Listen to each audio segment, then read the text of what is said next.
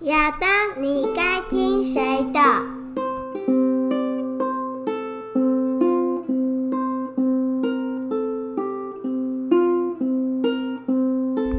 各位听众朋友，大家好，我是老狗。嗨，大家好，我是 Ruth。哇，露丝，我们已经两个礼拜没有更新节目了，不知道大家有没有因此觉得我们好像不继续录了？ 哦，对啊，停了两周，对，因为刚好这两周我遇到了，呃，我刚好有值班，还有一些专案的问题，所以我们可能时间上没有办法配合，就没有办法继续录音。那今天我们终于又节目再开了，那我们来聊聊什么样不同的话题呢？嗯，你说你在值班，那请问一下，你值班有遇过什么有趣的事情吗？呃，好，我先聊看我们的值班好了。其实检察官值班的内容很有趣哦，包括呃抓酒驾现行犯会问啊，那甚至有时候要去验尸。那我个人的经验里面，其实我觉得有时候去相验的时候，容易遇到一些让你印象深刻的事情。是鬼故事吗？呃，不是不是不是鬼故事，如果鬼故事的话，我们会先先打个那个注意事项，大家会害怕的话，我们就可以先跳跳出去，不是鬼故事。我觉得是一个呃，他没有牵涉到犯罪，但是我会让我让我印象非常深刻的一个故事。嗯，呃，一般来讲，我们所谓的香验就是呃人死亡，那如果不是在医院里面，那医生不愿意开死亡证明书的时候，就是由检察官去做香验。为什么医生会不愿意开啊？因为他只他只要非病死，或者是哦可疑非病死，就说可能不是病死的，那医生没有办法百分百地确定他是病死的时候，他们就不会开死亡证明书。所以这时候就要由检察官开。对，就要由检察官去开。我们会开一个叫相验尸体证明书的，那效力跟死亡证明书是一样的。哦，那我们就接到，只要有辖区有这个情形的话，他们就会通报值班的检察官，那我们就要去相验。嗯哼。那我记得是之前在高雄的时候，我曾经遇过一个案件，应该是那天我值班的第一件吧，是啊，就报验进来了。那我们报验进来就有一个报验单，上面大概可以看到，哎、这发现的情形啊，死者的身份啊，死者的年龄啊，那发现的状况。那时候我看到那张单子的时候，心里先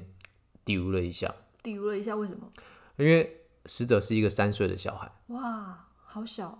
对，那看的过程呢，他其实描述的是，呃，妈妈早上醒来的时候，就发现到躺在旁边睡觉的孩子没有呼吸了，是那赶快送医急救，那急救无效之后还是死亡了。嗯哼，看就感觉是有些社会新闻会出现的一些呃，可能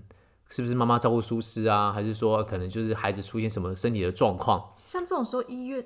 医生不会直接开吗？其实这件医生其实可以直接开的，可是我因为这个孩子状况比较特殊，因为其实我们那时候拿到报验单的时候，法医是有去跟医院要了这个孩子的病历资料，嗯，所以这个孩子是有就诊过的有经验。有就诊过，而且他的状况很特殊。嗯，呃，先跟他描述这个孩子的状况哦。这个孩子其实他一出生的时候，其实就有绕颈的情形。那绕颈对，因为可能是那个脐带绕颈吗？对脐带绕颈，就是可能有很多听众不一定是医学专业的，那他就是出生他的他的在子宫里面的脐带绕住他的脖子，然后其实就已经让他没有办法呼吸了，他可能哦出所以生，他曾经有窒息过。对他其实出生的那一刹那是没有呼吸的，哦，真的。然后当时的状况是，父母嗯就求医生努力把他救回来。那医生当然是干嘛救？可是，在救过程中，医生跟他说，其实因为他这个绕颈出来说，他脸已经是非有点发黑了。哦那真的、哦，所以他说很觉得说，这可能已经窒息有一段时间，可能就算救回来，可能会有脑死的可能性。是对，那妈妈就觉得说，拜托你把我的孩子救回来。那医生就救了。那医生的医术也是很高超，孩子后来也恢复了生命的迹象。迹象了。可是这个孩子可能因为当初绕颈有窒息的，呃，有一段时间是呼吸终止的情形，是他可能发育上就有很多的状况。这个孩子一直到三岁，如果呃大家有照顾过孩子，其实也知道，呃，一岁就要会走路啦，四岁会翻身嘛，对不对？嗯，其七八个月会翻身吗？七贼贝贝告花给对啊，所以是七八个月会翻身。四个月会翻身，哦，四个月会翻嗯身。四个月翻身啊，我刚刚听到四岁，不好意思。，对，四个月会翻身。是然后其实都有它的持续跟发育嘛，一岁就会走路了，两岁会讲话啦，三岁其实就是活动力旺盛了。可是这个孩子，他到了三岁，嗯，不会走路，不会讲话，不会翻身，他没有办法发出有意义的声音。他是不是已经是植物人啊了？呃，其实从我医生其实有跟他说，其实因为可能检查的状况说，这个孩子的脑可能就是有一些受损的情形啊，这应该不是有些的，对，但是就是有些听受起来好像已经不是有些的。嗯对，就有受损的情形。那、其实台湾的医疗上面，其实对给这个孩子其实没有办法治愈他，所以其实这对父母，因为他们可能有跟医生讲嘛，那他需要靠呼吸器吗？他他没有用呼吸器，他家里没有使用呼吸器。那这个父母亲甚至去呃对岸那边接受干细胞的治疗，嗯，他们花了很多的钱，花了很多的成本，想要治救这疗个孩子救这个孩子。那所以我们看到这些资料了，所以在出发这之，这些资料在都看得到。其实这些资料从病历资料可以看到一些，然后因为他们警察会先做一些笔录嘛，嗯，所以我们其实，在问开始问开始验尸之前，我们就把这些资料全部都看完了。哦，对，那其实心里面大概就有一个底啊，觉得哎、诶这样的父母应该不是，不太可能会虐童童嘛，因为其实他们等于是砸了所有的所有的钱、所有的心血，他们这么爱这个孩子，是那可是我们还是要去看一下尸体的状况，但心里大概，我必须说，当时我心里就有一些定论，觉得这个可能没有牵涉到什么犯罪犯罪在里面，对那可能医生只是怕麻烦，所以不想要看，因为他毕竟不是死在医院里面的，哦，他是在家里面的。嗯哼，其实这个医生是应该可以开的如。果他在医院里面，他医生我想应应该医生应该会愿意开啦。嗯，他如果是在医院里面过世的话，那反正我们就去看了。那小孩子身上也没有任何的外伤，没有任何的淤伤，其实照顾的也都很好啊。那我就问，打算就是我就跟那个书记官说，好，那我们看验完尸了，那可不可以请家家属进来？因为主要照顾者是妈妈嘛，是就说可不可以请家属妈妈和爸爸进来，我想帮忙做个笔录。哎，书记官出去好久都没有进来，是，我就觉得奇怪了，因为我们有一个侦讯室，我就走出去外面看，嗯，就看到妈妈坐在那边，嗯，那其实一开始我进来的时候就看到一个女孩，一个女人坐在那边，可是我不知道她是妈妈，因为其实在跟我对话过程中一直都是爸爸，是在确认死者的身份的时候，其实都是爸爸。其实我一直不知道那个是妈妈，因为她坐在那边，然后她头发就看起来是刚睡醒，她是没有整理过的头发。嗯，衣服虽然说是换了，可是你就发现到她其实，她医生她那个衣衣服穿的，觉得好像只是随意拉的就披上去了。嗯，然后就是一副坐在那边，呃。你会觉得他好像，就是他就做一副一副你看不到他的灵魂。哦，他失魂落魄的。对，，那他的脸就是完全是素颜的，坐在那边，然后但是他又没有眼泪，嗯，他没有哭，是他没有像很多的我们可能看到一些状况是父母像。我我接触主要是爸爸，爸爸其实你看得出来他刚哭过，是他眼睛是红的，妈妈就坐在那边，他都没有没有哭，你就是看到他那边望着墙壁，嗯，在发呆。与其说在发呆，发呆有一种放空的感觉，嗯，他不是，他他就不是，我觉得他他是坐在只剩一个躯壳在那边而已，啊、没有灵魂在那里。感觉没有灵魂在那边。那我就是看他的状况，然后因为书记官是因为我当时说请妈妈一起进来嘛，就觉得那妈妈的精神状况应该不是很好了，对，那啊我呃失去孩子的，对，那因为爸爸就跟在那时候我出去就看到看到爸爸就跟妈妈说，因为检察官要问我们呐、那你要不要进来？那妈妈都没有回话，嗯，就坐在那边。好像有听到又好像没听到一样。对，然后这好像在不同一个时空里面。那我看到这个状况说，我说没关系，那爸爸你先进来好了，那让妈妈可能请家家属陪伴他一下，可能太难过了。嗯，那进来之后就是我跟爸爸问了一些情形嘛，那大概就跟我们看到的是一样的，跟资料是一样。那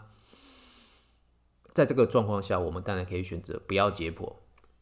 就直接其实因为也没有必要嘛，对不因为对？其实从病历资料看得出来，因为法医也说他这个他像一些申请书看得开得出来，因为他其实本身的孩子脑袋就是他本身身体就有一些状况了。对对，那应该是我们要开病史什么都有可能的。对，可是我跟爸爸说，我就用我我觉得这一件，因为有时候我们解剖是为了查明查明死死因因，可是其实有时候我们在做这个工作的时候，我会觉得香验或者是解剖是为了让活下的人可以继续走下去，是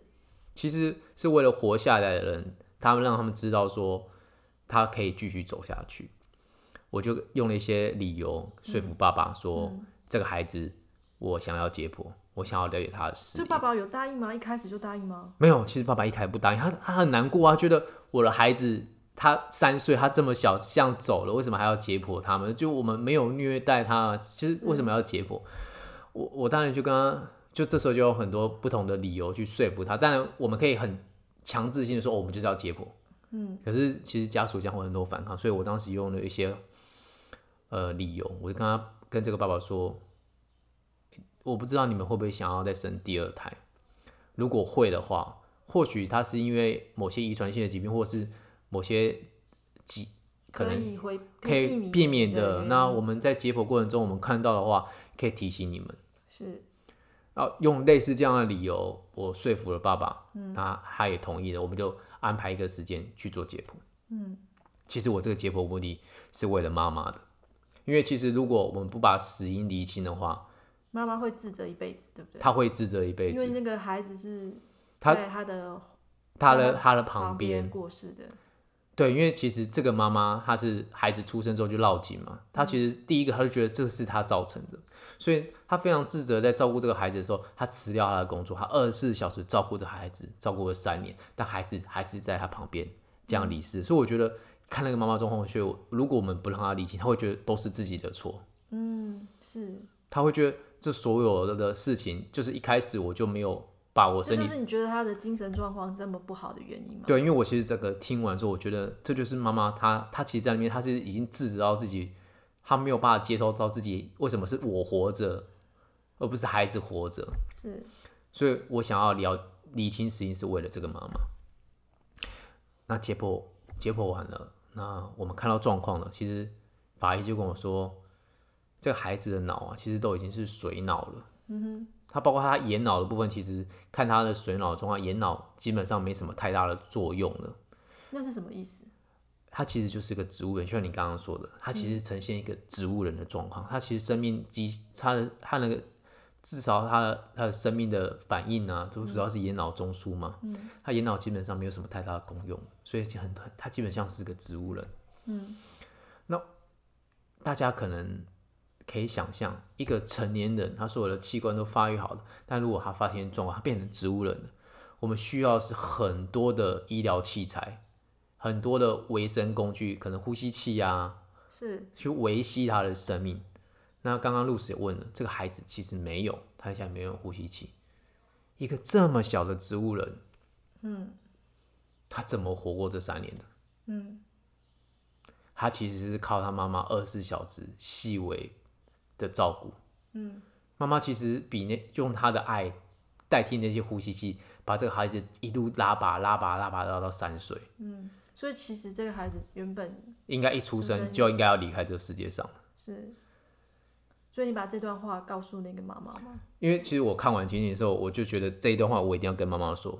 所以要啊过了也过了几天了嘛，妈妈情绪也比较好一点，可是还是不讲话。她的眼神还是整个是你，你会觉得她那个眼球的部分呢、啊，她那个就感觉是个黑洞一样，哦，因为我们感觉是没有光的，所以好像所有的光在那边都会被吸进去一样，它整个是空的。嗯，叫进来的时候我就坐在那边，然后也其实我我有确认他的身份啊，他可能就是真的是好像他好像在回答我，但也好像是别人在回答我一样。嗯，你就觉得坐在我面前的真的是一个活着的人吗？好，确认完身份之后，我就把我看到的事情、看到的状况然后还有法医说的话，法医说的话跟这对父母说，其实主要是跟妈妈说。是然后我就跟妈妈说，其实你做的很好了，嗯，要不是你的爱，这个孩子没有这三年的生生命，也没有这三年的生活，是，只是因为时间到了，上帝要把他接回去了。嗯，他陪了陪伴你的三年，是因为你用你用你的爱去维系他的生命。嗯，他离开这世界上不是你的错，嗯，而是他这么晚才离开是你的功劳。是这你完全不需要自责。嗯，你的爱比这现在的医学都还要发达。嗯，这样的孩子，其实法医师都说，其实就算用仪器都不一定可以活过一两年的。可是你用你的爱这样细微不至照顾他，让他活了三年。嗯，我这样说完的时候，那个妈妈也没有说话。嗯，可是你就发现到他的眼神慢慢有了光，然后眼泪就整个一直流出来。哦，都终于哭出来他了。哭出来了，没有声音，就就一直哭，一直哭。然后他那个眼泪就一直流，一直流。然后他其实也没有注意到。然后她老公看到她的情形的时候，就赶快安抚她。我说没关系，嗯那今天我们还没有办法开正式香烟司机证明书出来，那也要等法医的鉴定报告出来，我们才能开正式的。嗯那先给你们讲讲，等下笔录消完名就可以回去休息了。嗯，那她老公就跟我说谢谢，然后就带她出去。下次呃又过了一段时间，因为相正正式相信摄影司司仪证明书给开出去了，我就那时候来就就先生而已，妈妈就没有来了。嗯，那先生竟然先跟我说谢谢。嗯，他说，呃，因为孩子过世之后，其实老婆就是一直处于处于那种行尸走肉的状况，是那好几天也都是不吃不喝也不哭，然后他其实整个觉得他老他完全不知道他老婆什么时候会崩溃掉。嗯，他那一天之后，他整个哭出来了，累了睡了，嗯，后来起来，但看起来比较难过，可是终于有生命力的感觉。嗯，啊，他说真的很感谢我，就是跟他让他老婆可以从这个束缚里面解脱出来。嗯，他说要是没有这样，他觉得他他们可能走不下去了。是，对，那这是让我觉得印象非常深刻的一个值班的情形，一个故事。一个故事。那后来听说他们也有一个健康的第二个 baby，哦，对，所以他们应该也，我相信他们的老大也在天堂上也看着他们，他真的很感谢这妈妈用她的爱让维系了三年在这个旁旁边的生活。嗯，真的，对啊，然后这非常的感人。我觉得其实检察官这个生，我们的工作生涯上，其实在值班的过程中，或者是我们案件过程中，其实可以看到很多生命故事。是，当下然，次有机会再分享。对啊，在有次机会的分享了、就这样子。今天分享到这样子哦，谢谢大家。